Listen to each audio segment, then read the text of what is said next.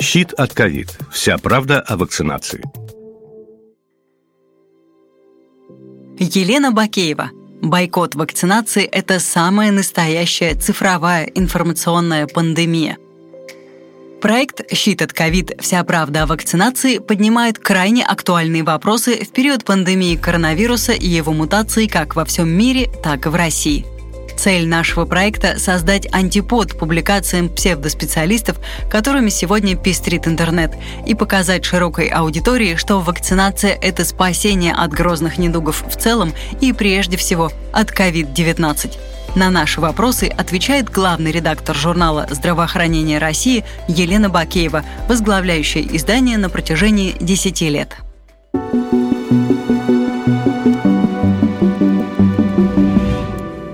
Во время объявленного в 2020 году периода повышенной готовности из-за пандемии коронавируса Елена Бакеева вместе со своими помощниками непосредственно в дни самоизоляции координировала работу всей редакции, когда готовился экстренный выпуск альманаха «Здравоохранение России».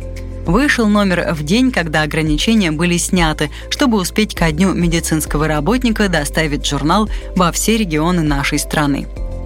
На вопрос, почему вакцинация против коронавирусной инфекции сегодня вызывает такую неоднозначную реакцию у населения, Елена ответила, что возможно потому, что и угроз таких, когда охвачен буквально весь мир и скорость передачи инфекции очень высокая, уже не было довольно давно. Ведь сама ситуация с коронавирусом очень испугала людей. Вспомните свои ощущения в начале 2020 года, рассказывает Елена Бакева.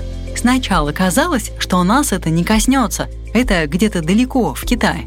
Затем с каждым днем вирус распространялся стремительно по всему миру. И был период, когда многих просто охватывала паника, в первую очередь из-за неизвестности. Как защититься? Куда обращаться, если заболел? Как и, главное, чем лечить? И в этот период, как недавно сказал глава Федерального ведомства здравоохранения Михаил Мурашко, вместе с пандемией COVID-19 началась еще одна пандемия – цифровая, когда обсуждение, есть ли коронавирус или нет, кто и с какой целью его придумал, нужно ли носить маски или мы не собаки, чтобы ходить в намордниках, врачи все врут и так далее, хлынули во все социальные сети и мессенджеры. Выступления неизвестных вирусологов, каких-то людей, которые знакомы с лучшими вирусологами и инфекционистами, заполонили интернет. И в этой лавине мусорных сведений просто гибла по-настоящему полезная и верная информация. А когда все же вакцины были получены, понятно, что они вызывали опасения у людей, как любое новое изобретение. Общество еще больше разделилось на два враждующих лагеря – тех, кто выступает за и против прививок. Думаю, в лагерь антипрививочников попал и часть тех, кто отрицал само существование COVID-19, что было бы вполне логично. Если нет инфекции, зачем прививка? Но, к сожалению, к этому лагерю присоединились и те, кто ковид не отрицал, но зато решил вдруг, что его ограничивают в правах и свободах. В качестве основной причины Елена называет доверие граждан к своему государству. В тех странах, где процент доверия высок, Кампания по вакцинации проходит более успешно, чем в нашей стране. Мы же, привыкшие, что бесплатный сыр только в мышеловке, сразу же отнеслись к этой теме с опаской. Тем более, что и дефицита вакцин нет. А разве для русского человека может быть хорошим недефицитный товар?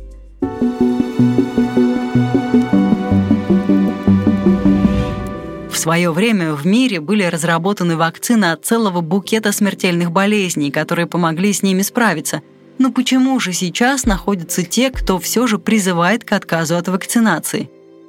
На самом деле такие люди были всегда, говорит Елена. И особенно страшно, когда эта информация исходит от медиков. Вспомните, например, движение против прививок кори. Оно вызвало катастрофические последствия, ведь кори – одна из наиболее легко передающихся инфекций. И если в 1990-е годы случаев было немного, то сейчас вспышки кори возникают регулярно – а началось все с публикации в 1998 году в уважаемом журнале The Lancet статьи британского гастроэнтеролога Эндрю Уэйкфилда, который доказывал, что прививка от кори, краснухи и паротита может вызвать аутизм у детей. Потом он выступил и на телевидении, то есть его выводы пошли в массы. Но при научной проверке ни одна лаборатория не смогла подтвердить его сообщение. В результате редакция Lancet отозвала его статью. Позже было много публикаций, подтверждающих, что его выводы неверны, но маховик недоверия у людей уже был запущен, и возникло мощное антипрививочное движение, которое до сих пор опирается на статью этого доктора.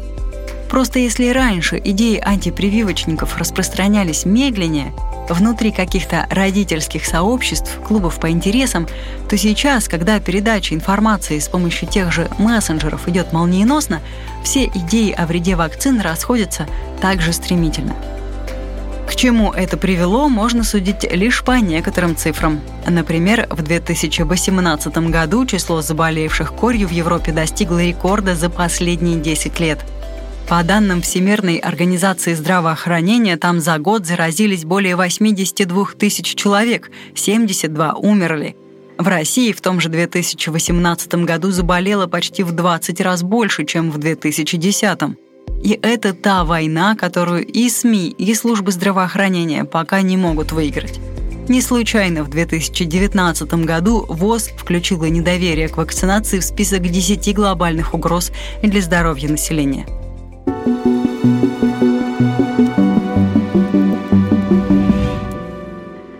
Елена Бакеева является главным редактором специализированного журнала «Здравоохранение России», который много пишет в том числе и о вакцинации. Убеждать людей в том, что вакцинация — единственный путь для победы над инфекцией, нужно фактами, уверена главный редактор. Например, сколько граждан нашей страны знает, что повсеместное применение полиомиелитной вакцины привело к сокращению числа заболеваний на 99%? Или о том, что только благодаря вакцине удалось полностью победить вирус черной оспы. А это первая инфекция, которую человечество полностью искоренило именно с помощью прививок. Правда, вакцину от оспы изобрели еще в 1796 году, а Всемирная организация здравоохранения смогла объявить вирус оспы уничтоженным в природе лишь в 1978 году. Сегодня мне лично не хватает информации о том, сколько из числа вакцинированных от ковид заболевают, сколько из них попадают на ИВЛ, каков процент смертности среди вакцинированных. Такая статистика была бы аргументом в пользу вакцинации. Елена для своих коллег, знакомых стала примером, когда вакцинировалась. «Я сделала прививку», — продолжает Елена, «и все мои близкие и мои коллеги тоже вакцинировались. Прежде чем пройти вакцинацию, я, конечно, собрала очень много мнений. К счастью, благодаря моей работе в моем окружении очень много авторитетных медиков, и поэтому была возможность с ними обсудить это. И все они говорили, другого пути у нас нет. Его на самом деле нет. Как и в случае с корью, и с паротитом, и с оспой. Много болезней, от которых не изобрели специализированного лекарства, но изобрели вакцины. Ученые сделали таким образом их управляемыми. Но, конечно, постоянно приходится сталкиваться с абсурдной, на мой взгляд, позицией. Это когда человек не просто отрицает необходимость вакцины, но еще уверен в ее опасности, например, в отношении побочных эффектов. Сталкиваешься иногда с вообще просто дикими заключениями о чипировании, тотальной слежке и так далее. Пугает то, что часто эти речи ведут вполне образованные и прежде адекватные люди. Возможно, это следствие двухгодичного стресса, в котором все мы живем.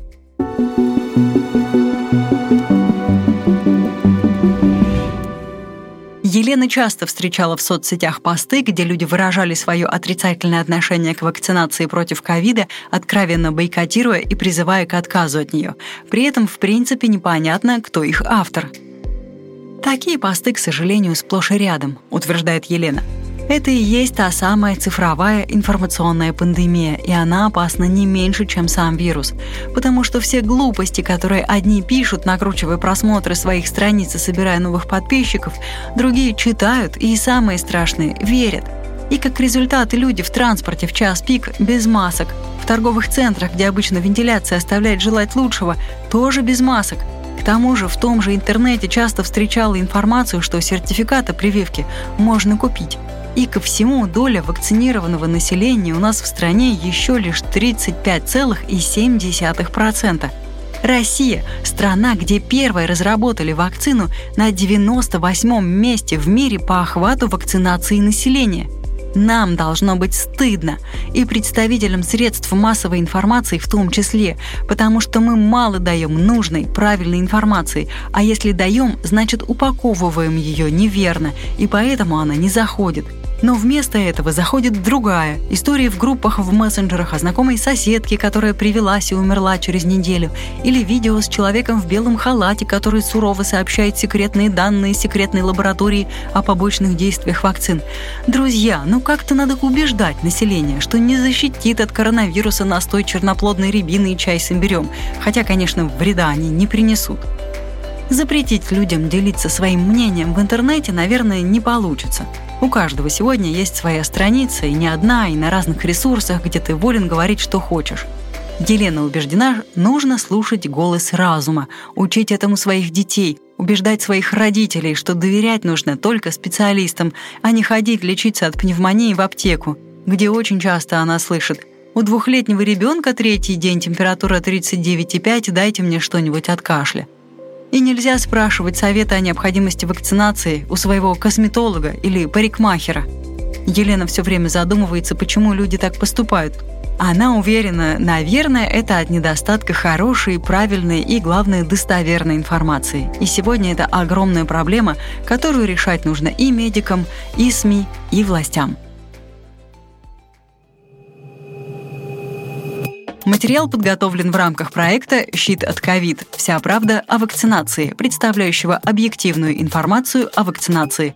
Проект реализуется в рамках мероприятий национального проекта здравоохранения.